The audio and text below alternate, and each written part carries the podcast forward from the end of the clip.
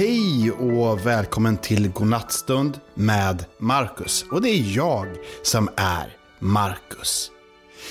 Ikväll så ska ni få lite spännande fakta, det blir kluriga gåtor och så blir det en saga som handlar om en blåsfisk. Jag är en sån där fisk, ni vet, som bara blir så här jättestor och tjockare. Och kanske låter så här, eller ja, vi får se lite hur den sagan blir. Ska jag, jag har inte hittat på den än. Ja, vill du skicka in tips på sagor som jag borde liksom fantisera ihop, gå då in på godnattstund.se, scrolla ner en bit och där kan du skicka in förslag på sagor. Kanske hittar jag på någonting just kring det som du skickar in. Men eh, ja, det finns väl ingenting att eh, vänta på egentligen. Eh, nu är det dags för lite spännande fakta. Och idag är det spännande fakta, tro det eller ej, men om ett av våra fingrar. Ja, vår tumme. Ja, men ta och titta på din tumme. Den är lite fräck va, för den sticker ut lite om man jämför med de andra. Så fräck fakta om tummen nummer ett. Tummen är ju liksom det fingret som vi brukar kalla för finger nummer ett. Eh, det är ju det kortaste fingret, det är liksom det tjockaste fingret. Eh, och sen så är det lite coolt faktiskt, för att om man tittar på hur fingret böjer sig, så böjer det sig ju liksom på ett annat sätt än de andra fingrarna. Det böjer sig ju liksom snett inåt kanske, eller mer inåt, medan de andra böjer sig neråt. Så böjer sig tummen åt sidan liksom. Eh, lite coolt, det är ett finger som sticker ut kan man säga, eh, genom att sticka in. eh, sen, sen, är det ju så att tummen har ju bara två leder, alltså typ som två gånger. Om man tittar på de andra fingrarna så är det ju liksom tre eh, gången. En längst ner vid, vid handflatan och sen är det en, en bit upp och sen är det en till som är liksom precis innan fingertoppen. Men tummen har ju bara en vid handflatan och sen en till en bit upp. Så det är mycket speciellt eh, eh, finger detta. Det kanske man inte tänker på så ofta. Fräck fakta nummer två. Olika personer har olika böjbar tumme. Alltså om du kan böja bak tummen, om du tar tag i tummen, du ska inte böja sönder tummen, men om du liksom böjer den bakåt så här av sig själv, inte med hjälp av den andra handen, utan du bara trycker den liksom bakåt. För en del blir liksom tummen som att den står och liksom ryggar tillbaks, nästan går upp i någon slags brygga. Eh, om, om din tumme gör det, ja men då är, kallas det lite för en skomakartumme, eller kanske för en snickartumme. Men om den däremot är helt rak, ja då är det en sån tumme. Jag vet inte vad det kallas. Jag kan hitta på det. Rak tumme kallas det. Hittar vi på nu. Fräck fakta nummer tre. När man gör tummen upp, alltså man håller upp sin tumme, då betyder ju det att man liksom eh, håller med någon annan eller hejar på någon annan och säger det här är toppen, det här är toppen, tummen upp på det. Men då kan det vara bra att veta att i en del länder så betyder tummen upp typ dra åt skogen. Eller kanske något ännu värre än så. Så det kan vara bra att känna till bara att eh, tummen upp är inte alltid tummen upp överallt på vår planet. Okej, gör er redo för kluriga gåtor. Ja, visst, alltså jag älskar verkligen gåtor. Okej, här kommer en då. Huh. Ja, eh, liksom bara säg det när du liksom tror att du har svaret. Okej. Okay. Vad har ett öga men kan ändå inte se? Ja, får du allt fundera på lite. Vad kan det vara för svar? Ja, en nål. en nål! Ja, men det som är längst upp på nålen, det kallas ju för ett öga. Okej, vi är inte klara där. Eh, och de här gåtorna kan du förresten spara i ditt huvud och så kan du ställa dem till kompisar eh, imorgon så får du se om de eh, kan svaren. Hur dricker utomjordingarna sitt te? Hur dricker utomjordingarna sitt te? Mm. Snart är betänketiden slut, men du ska få klura lite till. Okej, här kommer svaret. På tefat. på tefat. ja, utomjordingarna dricker sitt te på tefat. Det är roligt. Alltså det är det som är under en kopp, fast ett tefat är ju också en, ja, alltså ni vet, en sån eh, som utomjordingar flyger runt i. roligt. Okej, den här då. Heter det en eller ett rak kurva? Heter det en eller ett rak kurva? Det är lite klurig för det är en språkgåta kan man säga. Ja, heter det en eller ett rak kurva? Den är klurig den här alltså. Vad känns mest rätt kan man tänka. Hmm. Men svaret, det finns inga raka kurvor. Men, så det heter ju varken en eller ett rak kurva, för det finns inga raka kurvor. Är det en kurva är den ju inte rak.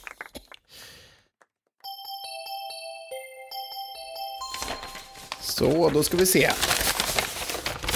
Jag har skrivit ut lite, ni skickar in eh, massa här olika. Det kan ju du också göra om du surfar in på godnattstund.se. Kan du skicka in brev som jag kan läsa upp här.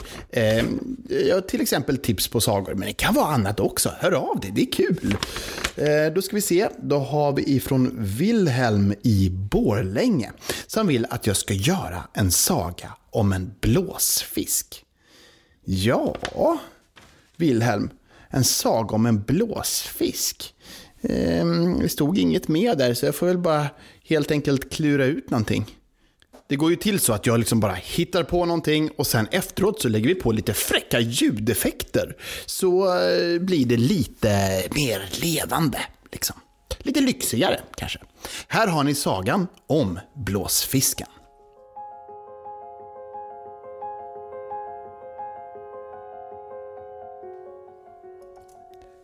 Blåsfisken Bullen ifrån Borlänge älskade att bo i sitt akvarium. Blåsfisken Bulle bodde nämligen i ett akvarium eh, som var i en djuraffär som låg på Kungsgatan 46. På Kungsgatan 46 så var det som ett stort, stort skyltfönster som gjorde att de som gick förbi själva eh, djuraffären kunde titta in genom skyltfönstret och faktiskt se blåsfisken Bullen. Ja, alltså de som gick utanför på gatan kunde se Bullen simma runt där i sitt akvarium. De älskade blåsfisken Bullen.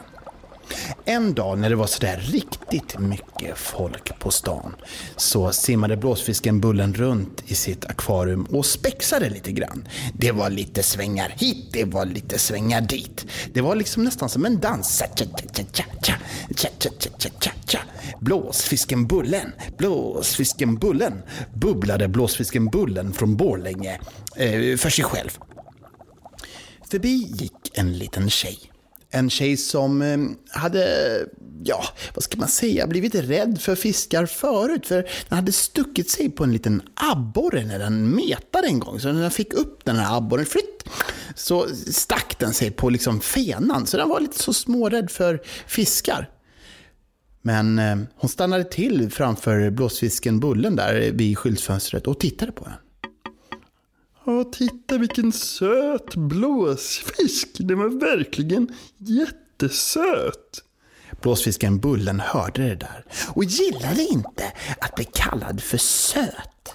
Om det var något blåsfisken Bullen inte var, enligt honom själv, så var det just söt.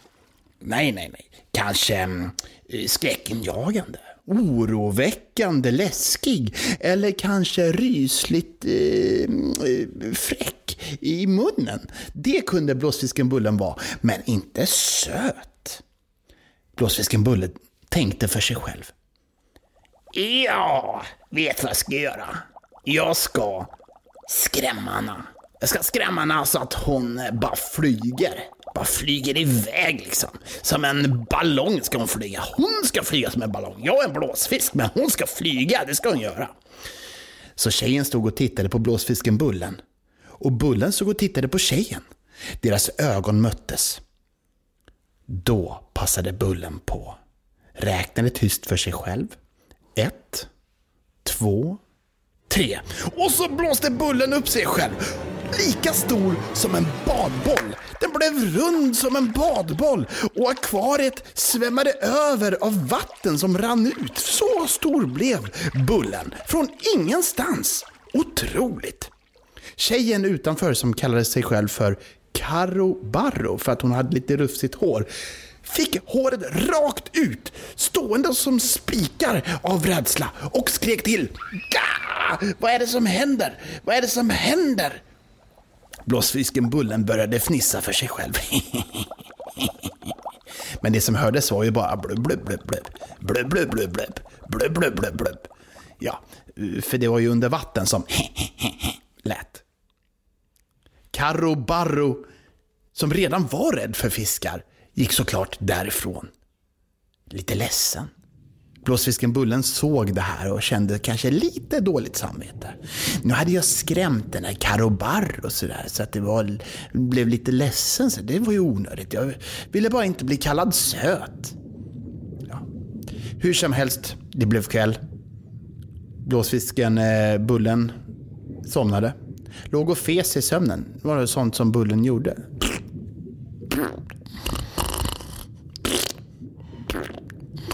Något som en sköldpadda i en bit bort i djurbutiken hade tröttnat på. Hallå där blåsfisken Bullen, om du ska hålla på och... Fick den till svar. Ja, jag sa det om du ska hålla på och prutta. Du lyssnar ju inte blåsfisken Bullen, du bara... Ja, så höll dialogen på hela kvällen där. Sköldpaddan fick inte en syl i vädret. Hur som helst, det blev en ny dag. Och det var återigen mycket folk på stan som gick fram och tillbaks. Carro Barro dök upp igen och stod och glodde in genom fönstret. Kanske hade hon fått för sig att hon skulle liksom titta på blåsfisken Bullen igen. Kanske trodde hon att det här inte riktigt hade hänt. Nästan som en fantasi som ja, hade gått fel på något sätt. Det, den, den kändes så verklig, men kan det verkligen stämma? Att hon tittade på en blåsfisk som plötsligt blåste upp sig och skrämde livet ur henne. Nej, det kändes märkligt och inte troligt. När de stod där och tittade på varandra, blåsfisken Bulle med sina stora ögon och Karobarro med sina, så blev det något elektriskt fel i pumpen längst ner i akvariet. Lät pumpen. Något som blåsfisken Bullen aldrig hade hört innan. Det var ett helt nytt ljud.